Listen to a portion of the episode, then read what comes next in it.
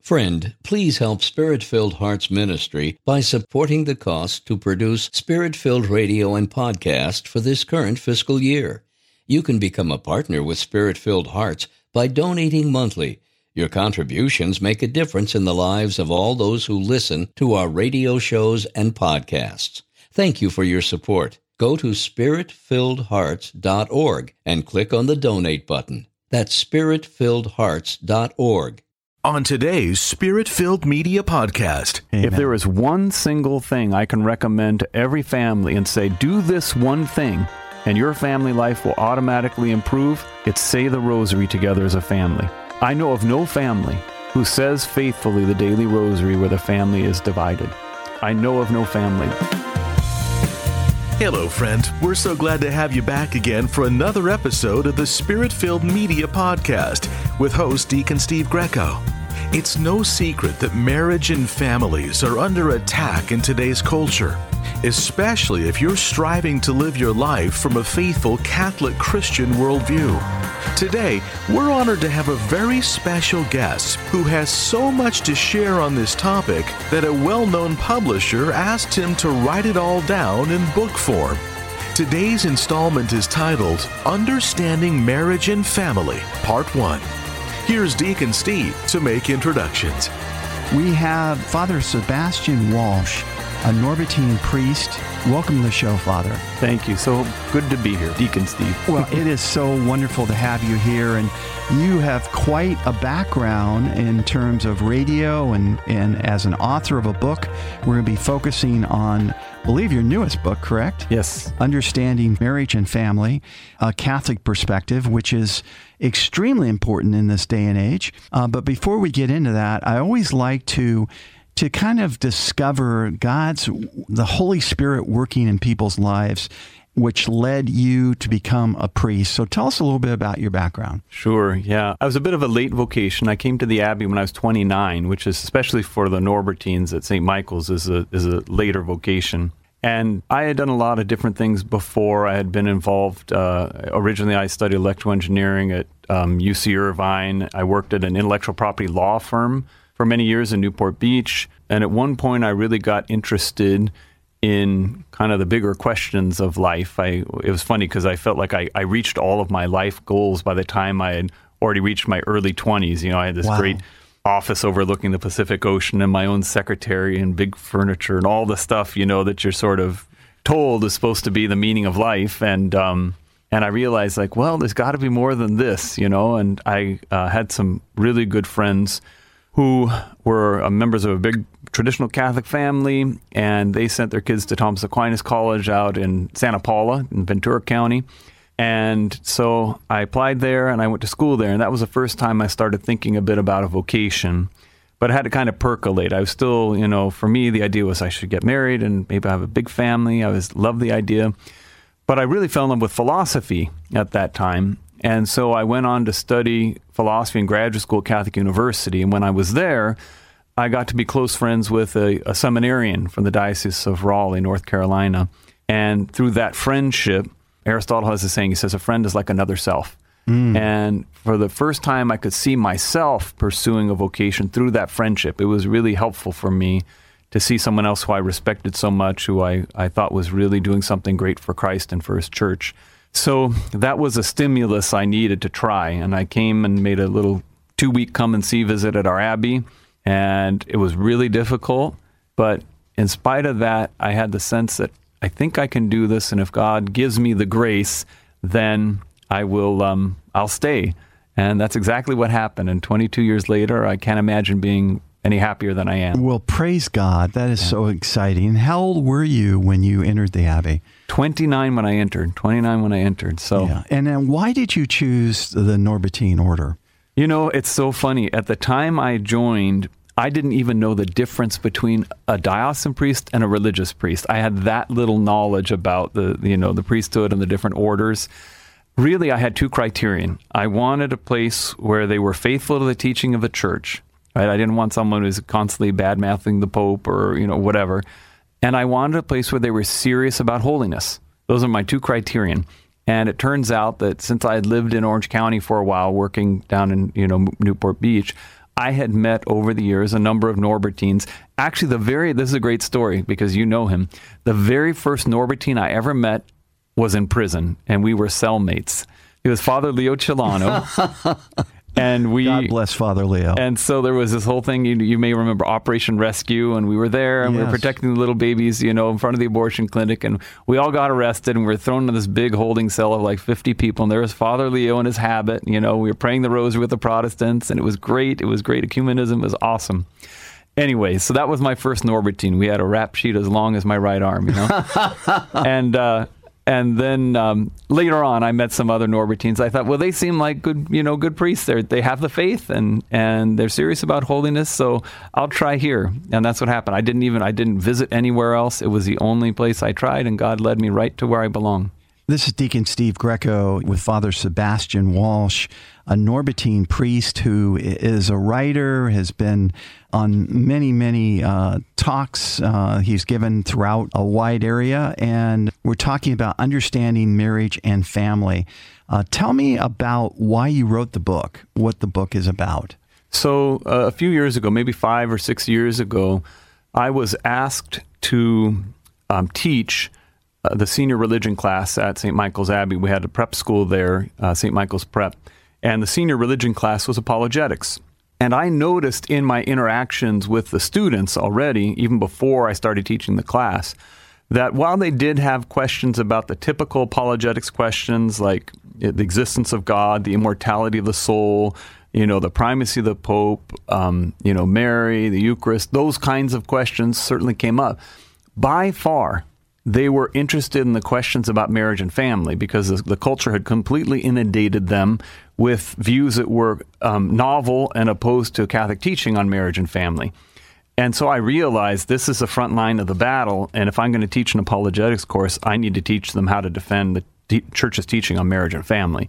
So that's how I conceived writing the book. And I, I got about a two week period free in the summer and I just sat down and I put together this apologetics work, originally a work of apologetics to teach high school students.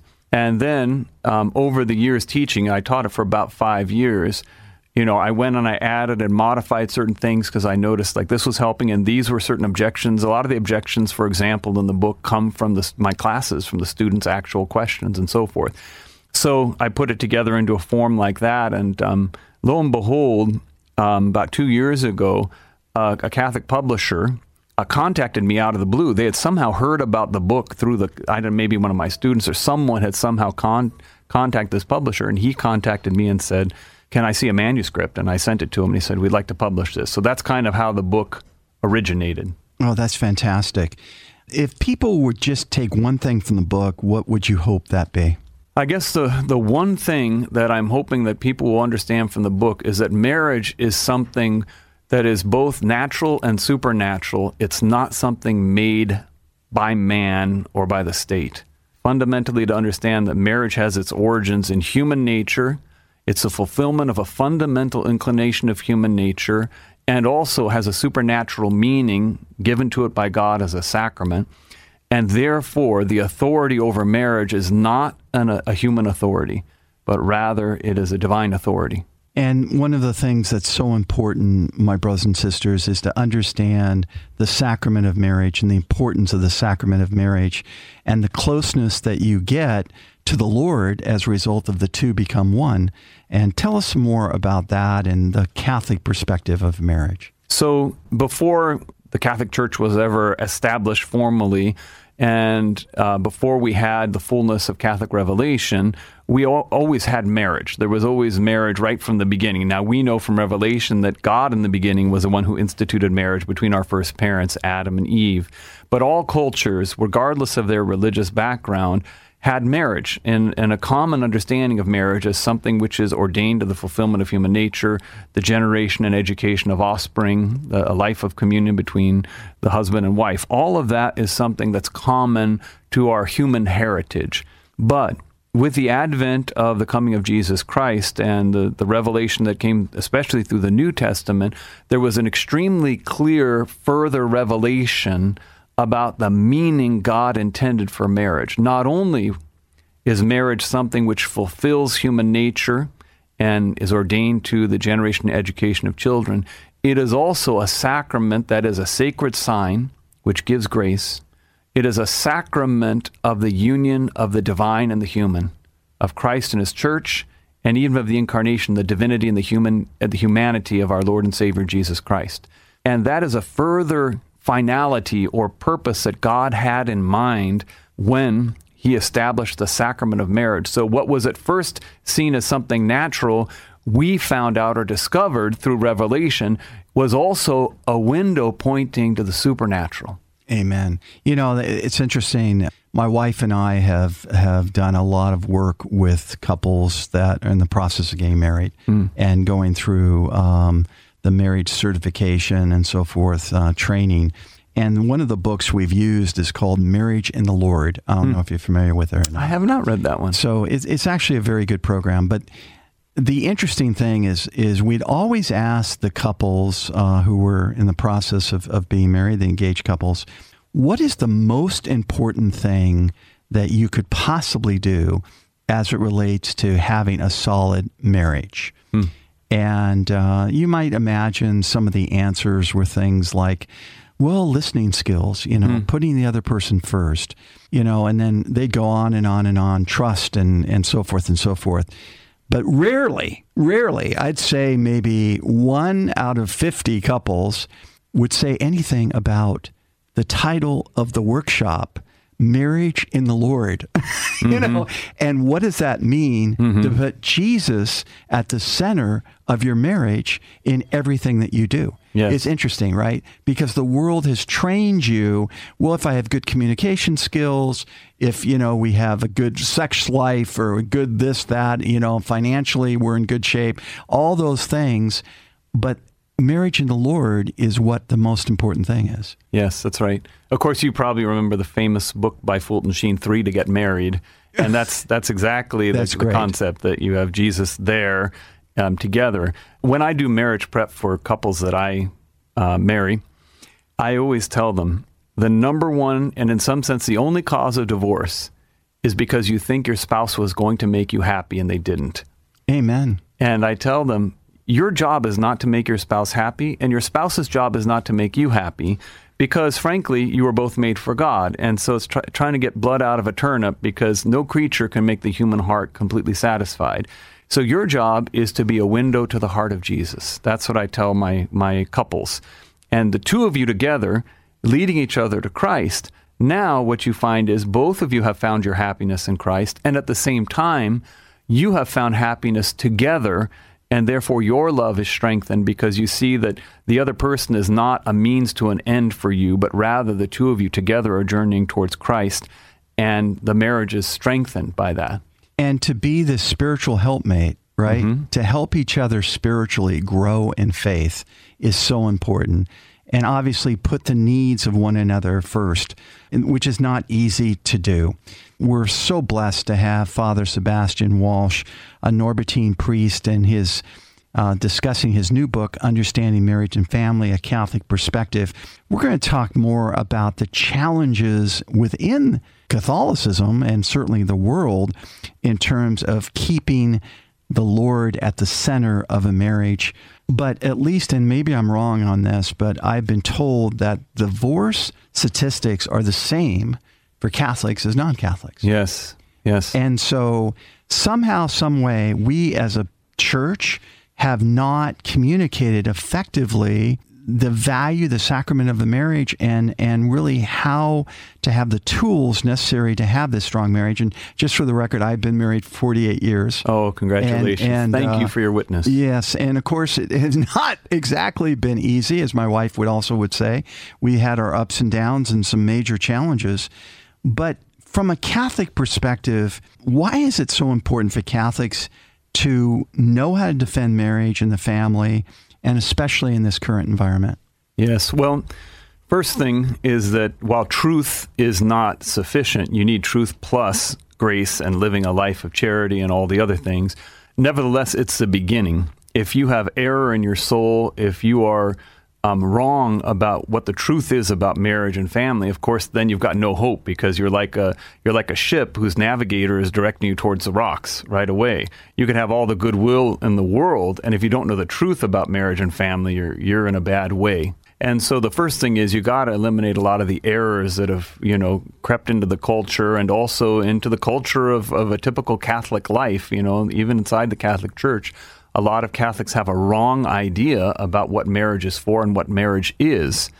So that's the first thing. You need to go beyond that, and you need to have the example of holy Catholic couples uh, somewhere in your own life. In fact, if you the, the very end of my book, the last few chapters are really about practical ways of living out the Catholic life, formation of, of couples, um, and then healing corruptions and, and wounds in marriages and families because many people today come out of broken families. Many people, maybe half the you know the Catholics who are getting married today are coming from a broken family situation, and so they need to find a moral example they can follow, you know, outside their family at some point. So you need truth and you need also that moral example in order for marriages to be successful, huh?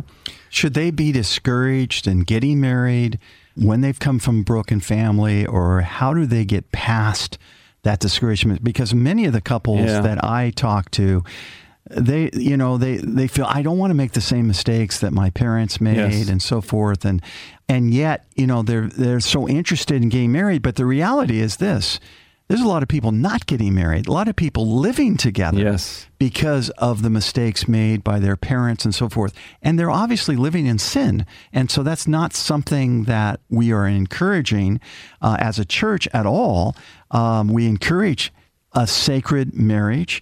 But again, if they have this, this history of not even knowing what a, a successful marriage looks like, what do they do? Yes. Well, the first thing is you can't live by fear. You just can't live your life by fear and govern your main decisions in your life by fear. That that's a recipe for disaster. And no one ever finds happiness by running away from things because of their fears. Amen. So that's the first thing. Um, you just have to recognize. So here's one of the truths about marriage. Even at the natural level, it's fulfilling of human nature. In other words, unless young people come together have children together, raise those children together within a loving communion. Unless that happens, our species doesn't go on. It's just it's just what has to happen for human beings to flourish. So even at the natural level, marriage is necessary. It's got to be a lifelong commitment. But at the supernatural level, you're not going to find happiness either without the grace of that sacrament of matrimony. And so, really, what has to happen with those who come from broken family backgrounds is not discouragement, but caution and trust. They need to trust the, the church's authoritative teaching on these matters, and they need to trust people who have done it the right way. You mentioned that that uh, among Catholics today, the divorce statistics are almost the same as among the general culture. Well, I come from an environment, a Catholic world environment, where the divorce statistics are radically different than the larger population. So I give you an example. I went to Thomas Aquinas College, and I would I don't know the exact statistics, but divorces among graduates from that college are significantly lower than the general population and the, the church in general. If I had to guess, I would say be less than five percent, um, as opposed to almost fifty percent in the in the culture.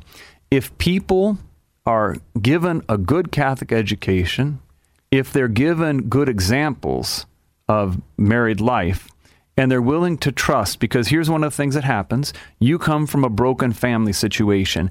That hardwires some of your emotions to, uh, to pursue and avoid things that aren't good for you.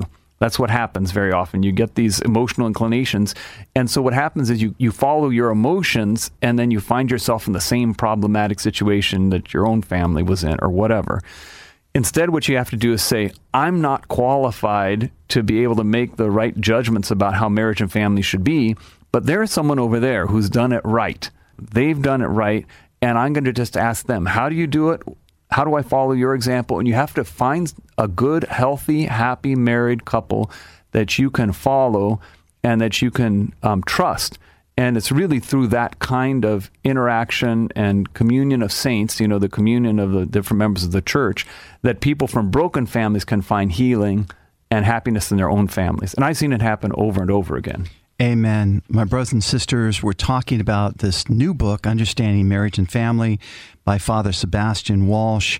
Uh, it's very, very important that we understand the Catholic perspective. One of the most important things from my vantage point, too, is, is to take a look at Scripture Yes. and to take a look at what Scripture has to say about marriage. And there is uh, Ephesians uh, 5, verse 21 be subordinate to one another out of reference to Christ. And, and of course, the famous line about wives should be subordinate. But the reality, if you look at the whole context of it, they are to be subordinate to one another, to put Christ at the center of it. And if you go on to Ephesians 6, about children and family and parents and so forth, about putting again Christ at the center of it. But then you start uh, Ephesians 6:10 to draw your strength from the Lord and his mighty power to put on the armor of Christ. And I really want to f- to emphasize the fact, my brothers and sisters, that there is a spiritual war going on. And in that spiritual battle, the devil wants to destroy marriage and family. I mean, that's that's the front line. Yes. And so if you're going to be, which we all are, fighting the enemy, don't we need tools to be able to win that battle? And in fighting the enemy, what are the tools? Well, they need to be spiritual tools, along with certainly the training, the emotional tools, and so forth. Yes. There is no substitute for turning your life over to Jesus Christ. You and your spouse to turn your lives over to Jesus Christ because you talked about uh, Thomas Aquinas College or, and, and uh, so forth. I think the reality is when you're committed to the Lord, those marriages have a very small percentage of divorce. That's right. That's correct. Yeah. So, first of all, I want to really reaffirm what you said about this being a spiritual battle. You may know about um, the, the last of the Fatima seers, uh, Sister Lucia. Shortly before she died, she had written a letter to Cardinal Caffarra in which she said that Our Lady um, had instructed her, told her that the final battle will be over marriage and family. And those who try and defend marriage and family will be attacked from all sides. But then she added, Do not be afraid, for she, Our Lady, has already crushed Satan's head. Amen. And so the first thing that tells you is Our Lady needs to be in your family life. Amen. If there is one single thing I can recommend to every family and say, do this one thing, and your family life will automatically improve, it's say the rosary together as a family. Do the daily rosary. I know of no family who says faithfully the daily rosary where the family is divided. I know of no family.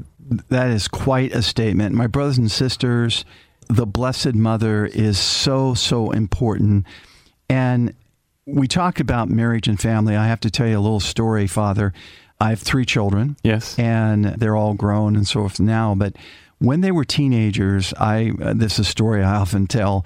I went to a church in the middle of the day. There's no one in there. And I started praying and I asked the Lord, I said, I I don't know what to do. I mean, my, my teenagers, I say red, they say black, I say white, they say green. Whatever I say is wrong. I said, What do I do, Lord? You know, I, I, I want to know what to do. And I really felt the Lord's presence and the Lord saying, Turn to my mother. Pray a decade of the rosary every single day for every member of your family, Nice. for your marriage, your children. That was over 30 years ago. I've never missed saying three rosaries a day now or more. But bottom line is this my brothers and sisters, say yes to your blessed mother, your spiritual mother. Say yes to the rosary. Say yes to Divine Mercy Chaplet, which Yes. is a big proponent of what we do here. We give a lot of Divine Mercy seminars and so forth, and a lot of Marian seminars. Why do you do that? Because do you love your spouse? Do you love your family? Then love Jesus. Love the Blessed Mother. Let the Blessed Mother into your life. Yes, absolutely. As Catholics, of course, um, the reason why we turn to Mary is precisely because she leads us to Jesus more effectively. More effectively. You know, someone might ask, well, can I go to the Lord Jesus directly? And the answer is absolutely. But you know what?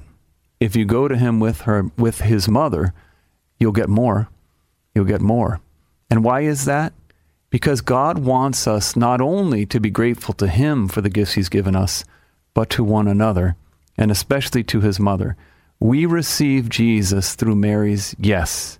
And just as we receive Jesus through Mary's yes, um, we receive Jesus' gifts also with Mary. And so, um, Our Lady, the other saints, etc., those are powerful ways of praying for and bringing about peace and unity within your own soul and within your own family. The other thing, of course, is Jesus has established a church with sacraments and really encourage by your own first personal example and then by the encouragement through the instruction of your children encourage them to use the sacraments regularly frequently. You know a young man a teenager might be struggling with a lot of things in their moral life but if they know that they can go to the sacrament of confession and find strength and peace and healing if they know that that's available to them it's just a whole different world. I mean, we taught for years at St. Michael's all these teenagers, and they would they had confession available every night, and because of that, they were peaceful, happy, joyful, fervent Catholics.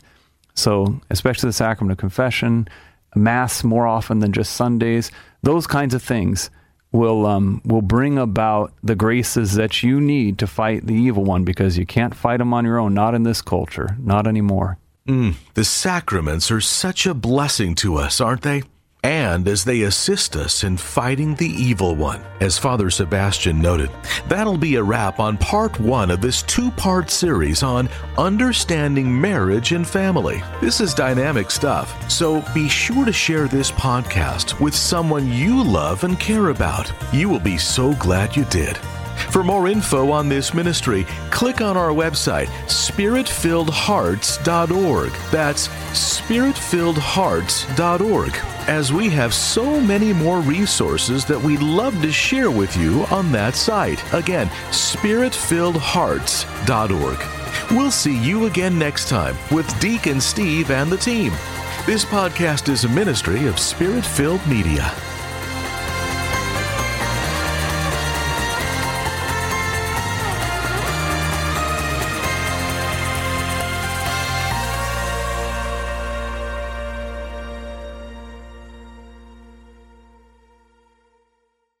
If you're enjoying these podcasts, please consider supporting Spirit Filled Hearts Ministry with a one time or monthly gift.